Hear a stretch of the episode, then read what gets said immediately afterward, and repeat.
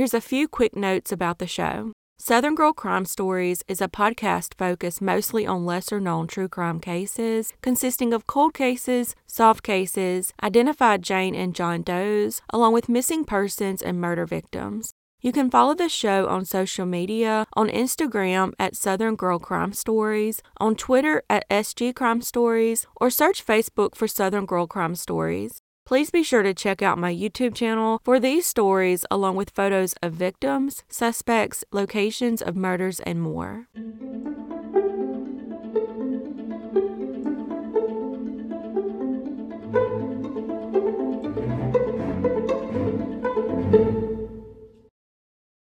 Amanda Nicole Eileen Campbell was born on May 7, 1987, and went by Nikki. At the age of four, Nikki lived with her family on Salisbury Drive in Fairfield, California. On December 27, 1991, she and her five year old brother Matthew went to play at a friend's house in the neighborhood. At around 4:30 p.m., Nikki left on her bicycle to go to another friend's house around the corner. When their mother, Ann, came home from work and inquired about Nikki, Matthew said she was playing at her friend's house. When 7 p.m. rolled around and Nikki was still not home, her family went out to look for her. A few blocks away, they found her bicycle and a pair of child sized blue socks on the road nearby. At that point, the police were notified and a massive search was underway. Dogs tracked Nikki's scent from Larchmont Drive, which intersects with the street she lives on, to Oliver Road, to the drive through at a nearby McDonald's restaurant on Travis Boulevard, then east on Travis Boulevard to the westbound Interstate 80 on ramp. After that, the dogs lost her scent. Authorities believe she was pulled into a vehicle, probably at the intersection of Larchmont Drive and Salisbury Drive, close to where she was last seen. A few days later, a witness reported seeing a child matching Nikki's description in a passing car in eastern Fairfield. The child appeared to be screaming for help, but when the police searched the area where the sighting occurred, they found no trace of her or the car. Nikki was the fourth girl to vanish in the San Francisco Bay Area since 1988.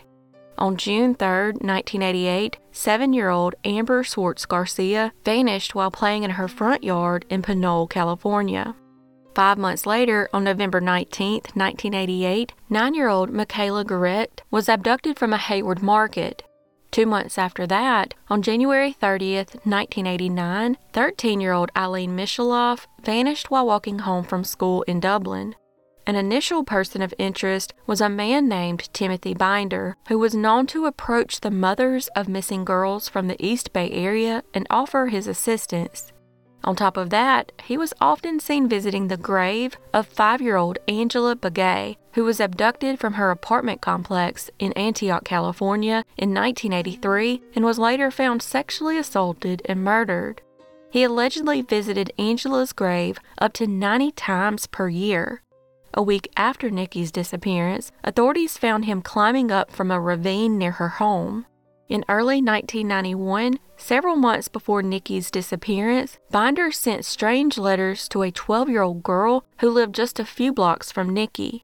He also sent a Christmas card to an FBI profiler which showed a girl holding up four fingers, the age of Nikki when she disappeared. In December 1992, a year after Nikki's disappearance, the Fairfield Police Department named Binder their prime suspect and searched his home.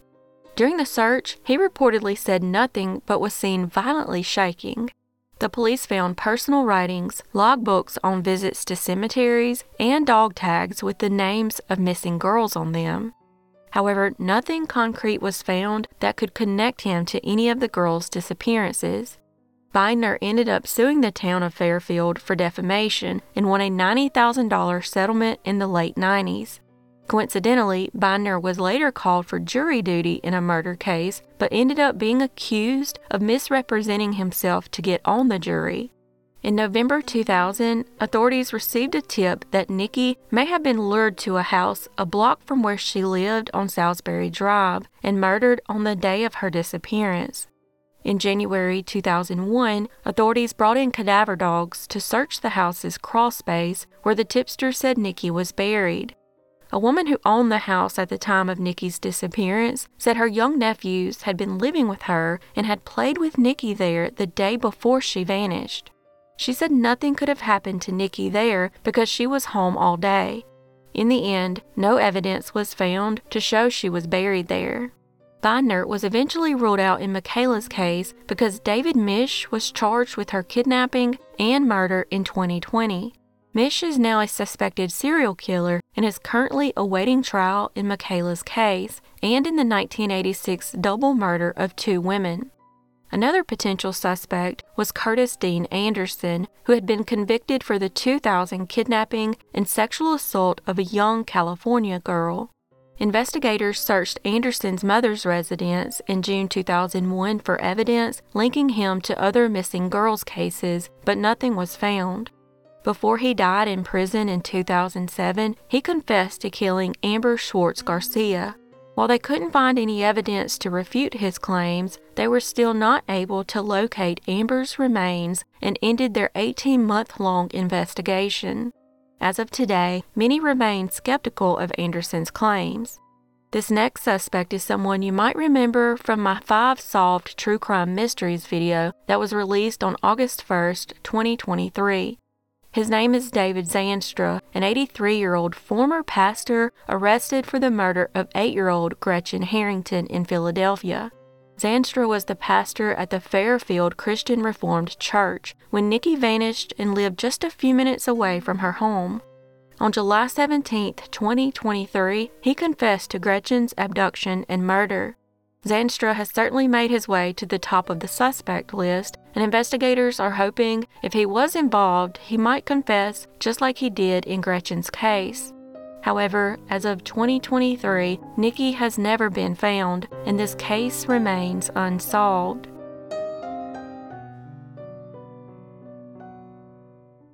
In 1977, Lewis Zaharias met Susan Elizabeth Gamble Zaharias, and in 1981 they married. They lived in Santa Ana, California, and had two children, Christopher and Lisa Mae. Sadly, their marriage began to sour after two of Susan's friends went to Lewis and told him that she was allegedly using drugs and was blowing through their finances to pay for it.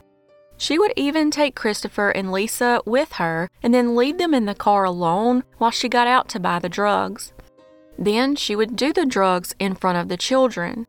Eventually, she spent their entire savings and wrote about $6,000 in bad checks. After that, she began stealing money from Lewis's mother. One day in mid November 1987, Lewis and his mother decided to confront Susan about the unpaid bills and her drug and alcohol abuse. However, she didn't want any part of the conversation, so she went upstairs and refused to talk to them. A few days later, on the morning of November 20th, 1987, the couple had a horrible argument, which led to Susan attacking Lewis. He then decided to leave the house to cool off. Susan then turned her anger toward Lewis's mother, whom she beat up and pushed down the stairs. After the altercation, she took the kids and left. By the time Lewis arrived back home, they were already gone. The next day, Susan's aunt, Shirley Can, along with her grandmother, Louise Hettinger, took Susan and the children to an airport and sent them to Susan's hometown of Wetumka, Oklahoma, without Lewis's knowledge. Susan and the kids were then spotted in Oklahoma City before they left and headed for Detroit, Michigan, where they stayed with relatives. Since then, there have been confirmed sightings of them in Pennsylvania, Washington, New Jersey, and Michigan. Lewis believes that the children have no idea that they are considered missing. On February 17, 1988, the state of California issued a felony and extradition warrant against Susan for crimes against persons. She also has a warrant out for her arrest for custodial interference. Lewis said that after the abduction, Susan's family began accusing him of abuse. However, after an intense investigation by the police, children's groups, and a private investigator, the accusations were deemed false. Lewis then sued several of Susan's relatives, claiming they gave her money and helped her escape. The lawsuits were later settled out of court. He also tried to get prosecutors to charge her relatives for helping her but was unsuccessful. Her parents claim they have not seen her since she disappeared, and they, along with other relatives, deny helping her. Lewis has since moved to Thousand Oaks, California, and is now remarried. However, he continues to seek information on his missing children and has spent thousands of dollars searching for them. He also sold most of his belongings, including his furniture and car, to help pay for attorneys and private investigators. In January 2016, Susan's mother, Norma, died, and a witness claimed to have seen a woman who resembled Susan at the funeral. Lewis believes that Susan's family is still in contact with her and knows where she is. As of 2023, Christopher would be 39 years old and Lisa would be 37. This is currently the oldest active unsolved criminal parental kidnapping in the United States. It's thought that Susan could be using the last name Nozal, plus, she has a small scar on her upper lip and keloid scarring on her abdomen. 30 years later, I am so desperate to see them. I need them so badly in my life. I want to share with my children just some of the things that I tried to save for them. I have your favorite blankie, Christopher, and Lisa Mae, I have your dolls. I was able to save your Grandma May's furniture for your dowry, Lisa. I don't know if you're married, but if you are, I kept it for you. And Christopher, I have some things for you. The car that you used to drive around in, the one I promised you, I had to sell. But son, I will try to make it up to you. I just had to spend everything to find you. I love you so much. My heart is empty without you. I need to know that you'll learn about your heritage and all your relatives and the people that have offered their time to try and give you just a little bit of your true life. Because whatever you're living now, no matter what it is, it's not the truth. And you have right to know the truth. You're my children, and I'm your dad, and I always will be to the last breath in my body.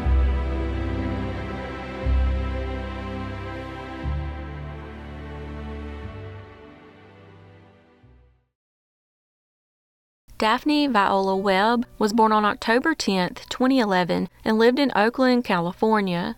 At 21 months old, Daphne lived with her father, John Webb, who went by Anthony, and grandmother in the 800 block of Green Ridge Drive off Keller Avenue. On July 10, 2013, at about 11 a.m., Anthony went into Gazzali's supermarket in the 1400 block of 79th Avenue in Oakland to grab a drink. When he went inside, he left 21 month old Daphne in the SUV with her 87 year old grandmother who suffers from dementia. When he returned to his black 2002 Ford Expedition, Daphne was gone. He then called the police to report the kidnapping. He said when he approached the vehicle, the back door was open, the car seat was pulled over, and his mom's purse was missing along with Daphne. A witness reported seeing a Hispanic female in her 30s walking away from the area carrying a girl that matched Daphne's description. However, no one ever saw the actual abduction. An extensive search of the area turned up no sign of the child or the suspect. Police even used tracker dogs and a boat equipped with an underwater robot to search the shoreline, but still nothing.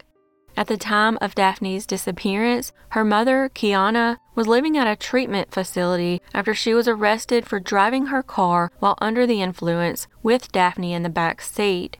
She was questioned and quickly ruled out as a suspect. Later that day, Anthony was arrested and charged with felony child endangerment for leaving Daphne in the SUV with his disabled mother. However, the DA declined to press charges and he was released after two days in custody. Ten months later, in May 2014, Anthony took his own life by overdosing on prescription medication at the home he shared with his mother. Sadly, at 8 p.m., on the day of his death, his adult daughter discovered his body. There was never a note found to explain why he did it. Was he upset about Daphne's kidnapping, or was the story a lie and the guilt was too much for him to bear? The reason I say that is because Daphne's great aunt, Rosalind Robinson, said his story on the day of the alleged kidnapping was kind of far fetched. Even the police were skeptical of his story and listed him as a person of interest in his daughter's disappearance. Unfortunately, we may never know, and as of 2023, Daphne has never been found, and this case remains unsolved.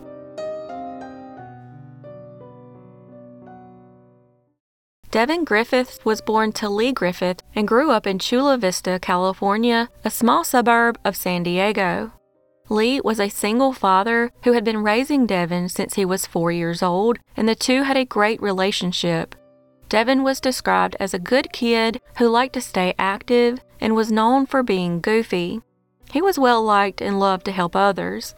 On January 31st, 2020, at about 10:30 p.m., 15-year-old Devin went to a friend's birthday party in the 900 block of Maria Way.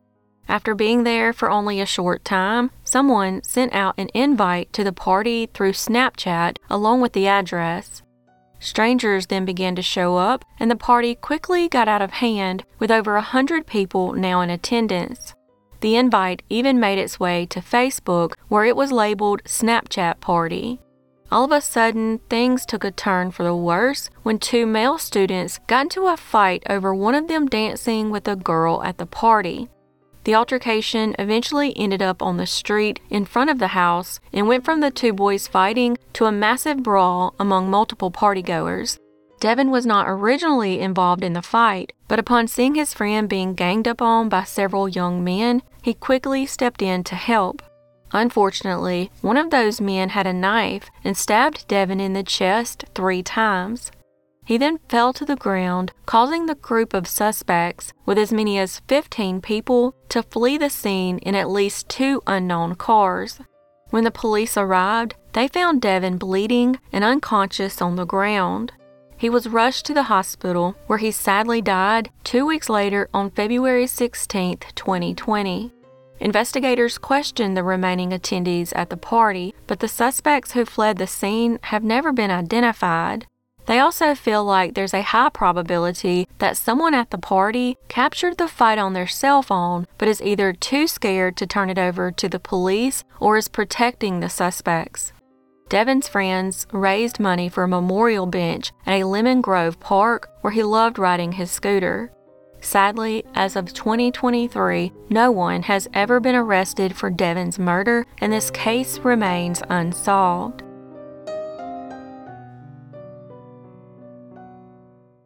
Paige Rochelle Lawrence was born on January 16, 1962. At the age of 24, Paige was living in Sacramento, California. On February 12, 1986, Paige's family saw her leave the home, but after that, she was never seen again. Paige had been working as a prostitute under the aliases Peaches and Angelia Christine Bass. Around the time of her disappearance, a serial killer by the name of Morris Solomon Jr. was terrorizing the Sacramento area.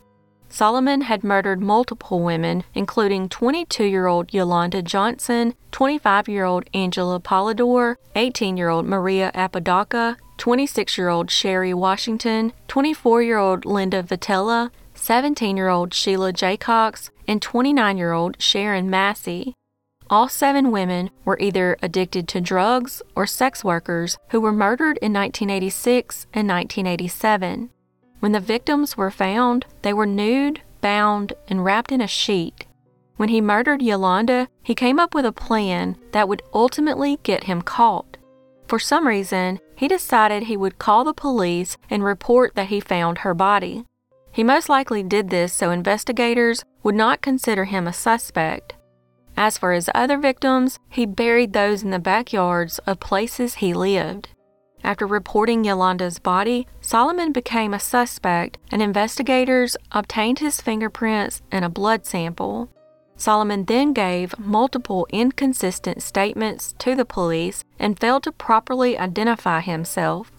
A month later, Angela Polidor's remains were found, and once again, Solomon lied to the police. His excuse was that he was nervous about an outstanding misdemeanor warrant that he had. In 1987, the police asked if they could search the abandoned car lot where he lived, and he agreed. During that search, investigators noticed a strange depression in the soil. so they borrowed a shovel and discovered Sherry Washington's body. A couple of days later, the bodies of Linda Vitella and Sheila Jaycox were also found. He was then arrested and charged for their murders. Since Paige was a sex worker in the area around this time, investigators believe Solomon might be responsible for her death as well. After his arrest, five of his victims who survived came forward and described being sexually assaulted by him. He was ultimately convicted in the sexual assault cases, and in July 1992, he was convicted for the murders and sentenced to death. Sadly, Paige has never been found, and this case remains unsolved.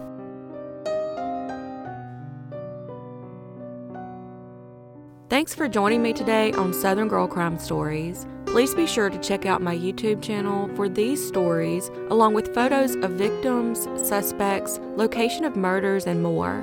As always, your support is very much appreciated, and I look forward to seeing y'all next time.